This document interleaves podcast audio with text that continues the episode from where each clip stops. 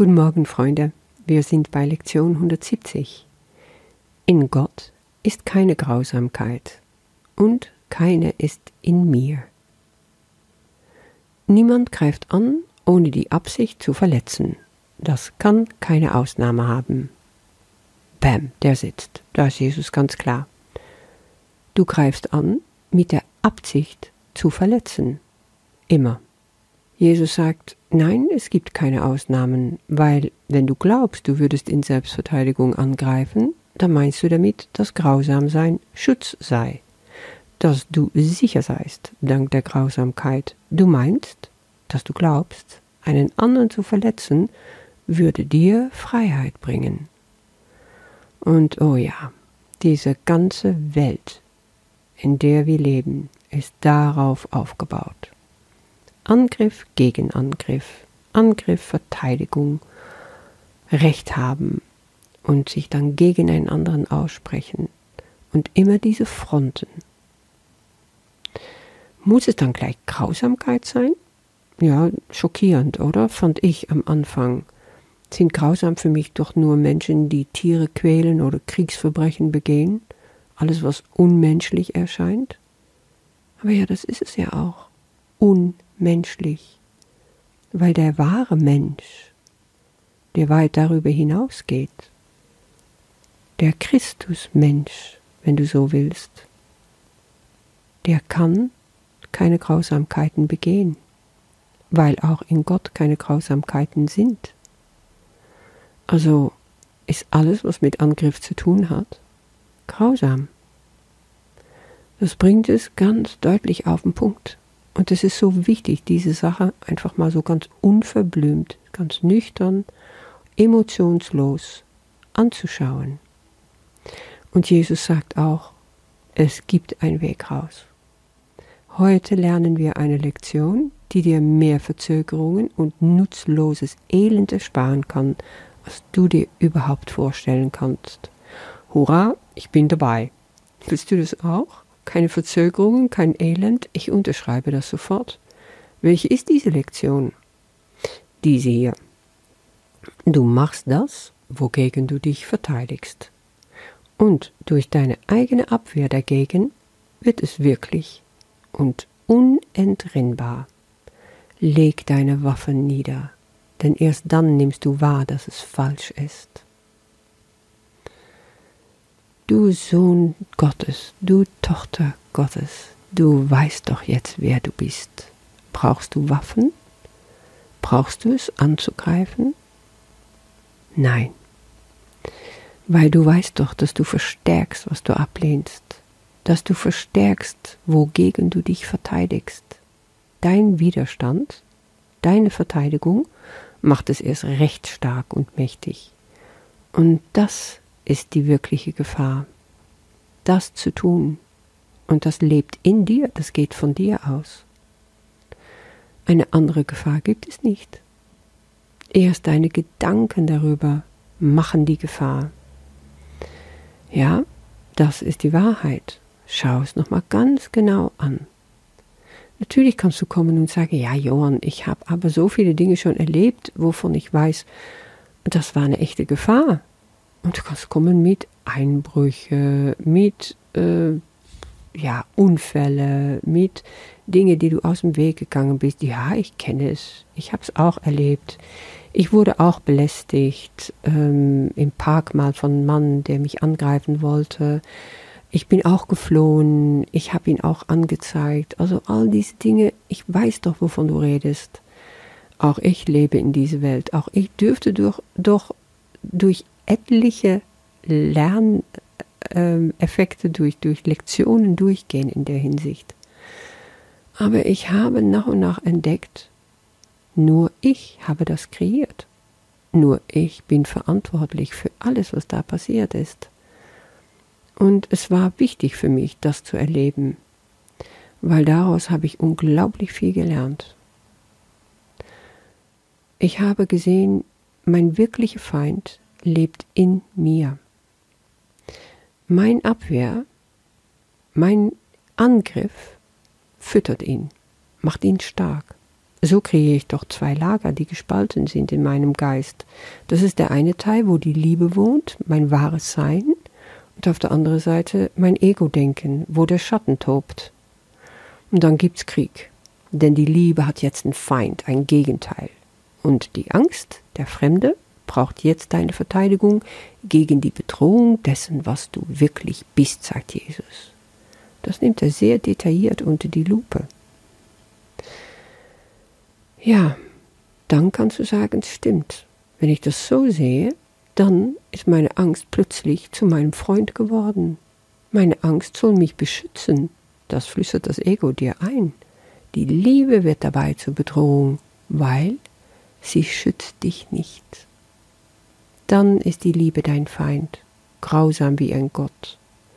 Und all diese grausame Götter, die verlangen Anbetung. Wir kennen es aus dem Alten Testament, wir kennen es aus vielen Religionen und Mythen und Sagen. Diese grausame Götter. Aber die Erlösung davon liegt in dir, erklärt Jesus. Wenn wir innehalten, wenn wir uns das mal wirklich ansehen, dann müssen wir feststellen, dieser Gott ist nur aus Stein gemacht. Er kann nichts tun, wir brauchen seiner Macht nicht zu trotzen. Er birgt also keine Sicherheit, er kann mich nicht beschützen, nicht wie Gott mich schützt. Bist du schon bereit, um ehrlich hinzuschauen? Entweder du betest also diesen steinernen Gott an der Grausamkeit, dann bleibst du gefangen in einem Kreislauf von Angriff und Verteidigen, oder du schließt Frieden mit dem, was ist. Dann stellst du fest, in meiner Wehrlosigkeit liegt meine Stärke. Erinnerst dich an Lektion 153? In meiner Wehrlosigkeit liegt meine Stärke. Da sagte Jesus, Abwehrmechanismen sind der kostspieligste von allen Preisen, die das Ego fordert. Ja, weil es ein endloses Füttern ist von einem Feind.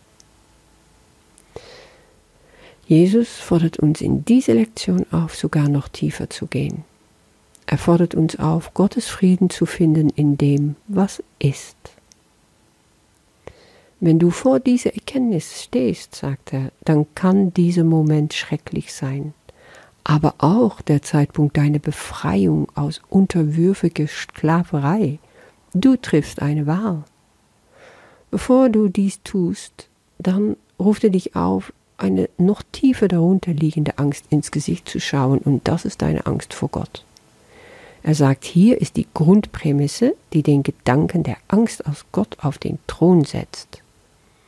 Wähle also richtig und mutig. Sehe, dass du deine Angst zu einem Gott gemacht hast, der dich weder schützt und noch liebt. Und in dem Moment, wo wir wirklich die Angst hinter uns lassen und Gott als Liebe sehen, wirklich die Liebe, die er ist, dann fällt auch diese Angst vor Gott weg. Und ab jetzt, sagt Jesus, schaust du mit den Augen Christi. Aber das fragt wirklich, dass du einen Sprung machst. Ich nenne das einen Quantensprung, weil das ist ein Sprung ins Ungewisse.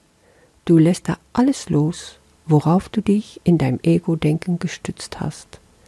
Und du sagst zu Jesus, okay, ich höre auf dich, ich nehme deine Hand und spring zusammen mit dir. Genau das wird heute von uns gefragt. Schau auf diese Angst, schau auf dieses Idol. Wo taucht er auf in deinem Leben? Überall, wo Angst dein Leben bestimmt hast. Es gibt so viele, viele Beispiele, die du selber kennst. Bist du überbesorgt um dein Kind? Hast du Angst vor Krankheit? Vom Dunkel alleine über die Straße zu gehen? Hast du Angst vor Einbrecher oder Angst davor, ohne Mittel, ohne Geld dazustehen? Angst fürs Alter? Du bleibst so auf diese Art klein, unbedeutend, aber du bist doch übermächtig, du bist doch ein kraftvoller Schöpfer, das weißt du mittlerweile. Dann erschaffe dir diese neue Welt. Wenn dir deine Welt nicht passt, wenn du diese Angst nicht haben willst, dann schau wirklich auf Gott und seine Liebe und seine Güte und bau an eine andere, eine neue Welt. Und das wählst du ganz schöpferisch, ganz mächtig. Weil jedes Mal, wo du deine alte Ängste betonst, verstärkst du sie. jedes Mal, wenn du darüber redest, als ob sie echt wären, jedes Mal betest du wieder und wieder diese Gott der Angst an. Willst du krank und arm bleiben, willst du ängstlich bleiben, überbesorgt, dann mach einfach so weiter. Aber du kannst auch sagen, heute nicht mehr. Ich will diesen Raum verlassen. Ich will mit anderen Augen sehen, mit Christi Augen.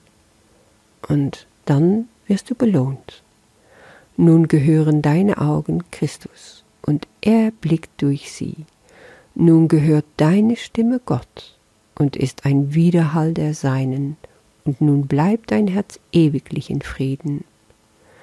Also bete zusammen mit mir, und das kannst du morgens in deine Meditation und abends machen, und wenn es in deinen Tag passt, zu jeder Stunde dich dran erinnern. Vater, wir sind wie du. In uns wohnt keine Grausamkeit, denn keine ist in dir. Dein Friede ist der unsere. Und wir segnen die Welt mit dem, was wir von dir allein empfangen haben. Wir wählen noch einmal und treffen unsere Entscheidung für alle unsere Brüder in der Erkenntnis, dass sie mit uns eins sind. Wir bringen ihnen deine Erlösung, wie wir sie jetzt empfangen haben. Und wir sagen Dank für jene, die uns vollständig machen. In ihnen sehen wir deine Herrlichkeit und in ihnen finden wir unseren Frieden. Heilig sind wir, weil deine Heiligkeit uns befreit hat. Und wir sagen Dank. Amen. Ich danke, dass du da bist. Ich danke, dass du durch diesen Tag mit dieser Lektion zusammen mit mir gehst. Und ich wünsche dir damit viel Freude. Bis morgen.